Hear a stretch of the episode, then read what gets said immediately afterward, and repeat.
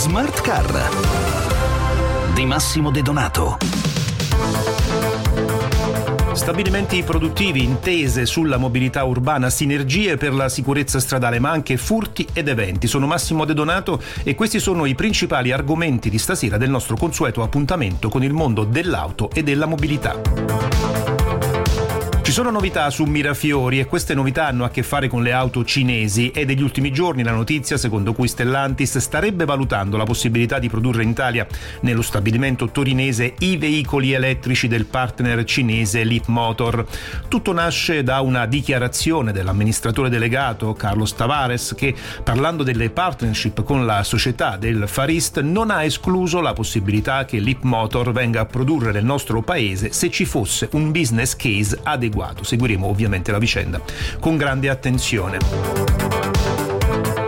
Possibili passi avanti per l'Italia sul fronte produttivo, ma non solo. Ci sono anche buone notizie sul fronte della mobilità urbana. È stato infatti firmato il memorandum d'intesa tra Municipia, parte del gruppo Engineering, e Unex Traffic Italia del gruppo Mundis per la digitalizzazione dei processi di mobility e traffic management delle città italiane.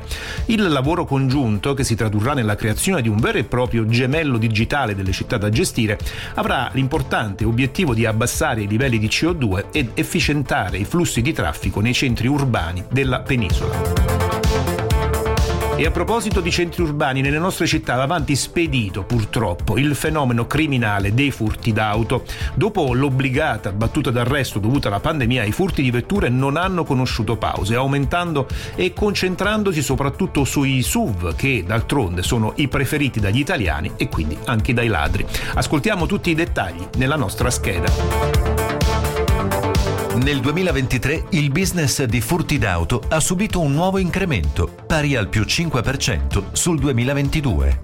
A confermarlo è una recente analisi curata da LowJack. Nel mirino dei ladri, ancora una volta i SUV, che hanno rappresentato addirittura il 53% delle vetture rubate, in crescita di oltre il 20% rispetto a qualche anno fa.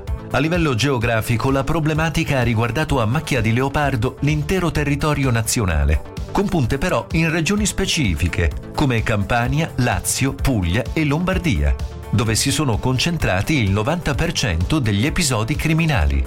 Le auto più attenzionate dai ladri sono stati SUV come Toyota RAV4, Fiat 500X, Jeep Renegade e Peugeot 3008, a cui si sono uniti modelli come Panda, 500, Citroën C3, Lancia Y e Smart Fortwo. Attenzione, secondo le stime, la crisi nell'area del Mar Rosso e la conseguente carenza di ricambi auto potrebbe favorire un'ulteriore recrudescenza del fenomeno. E continuiamo con le collaborazioni. È stata da poco siglata un'intesa tra UPI, l'Unione delle Province d'Italia, e l'ACI, l'Automobile Club d'Italia, per l'educazione alla sicurezza stradale. Le due realtà uniranno le forze per definire programmi di educazione stradale per le scuole superiori, realizzando corsi ed iniziative divulgative sui temi della sicurezza e della mobilità sicura e sostenibile e promuovendo attività integrate. Un buon passo avanti verso una sempre maggiore cultura della strada. E chiudiamo con gli eventi. Dal 27 febbraio al 3 marzo andrà in scena il Salone internazionale dell'auto di Ginevra. Dopo la pausa post-Covid, durata ben quattro anni, la Kermesse torna con un approccio nuovo per affiancare l'esperienza espositiva a quella immersiva. Oltre ad ospitare marchi ed alcune anteprime, il nuovo format del salone offrirà infatti eventi sviluppati in collaborazione con le case per dare concretezza ai temi della fiera, cioè auto e futuro.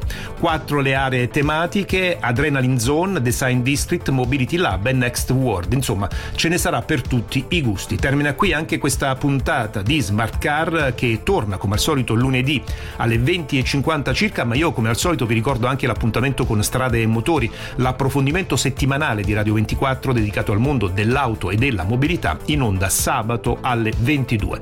Per ora è davvero tutto, un saluto e un buon viaggio da Massimo De Donato.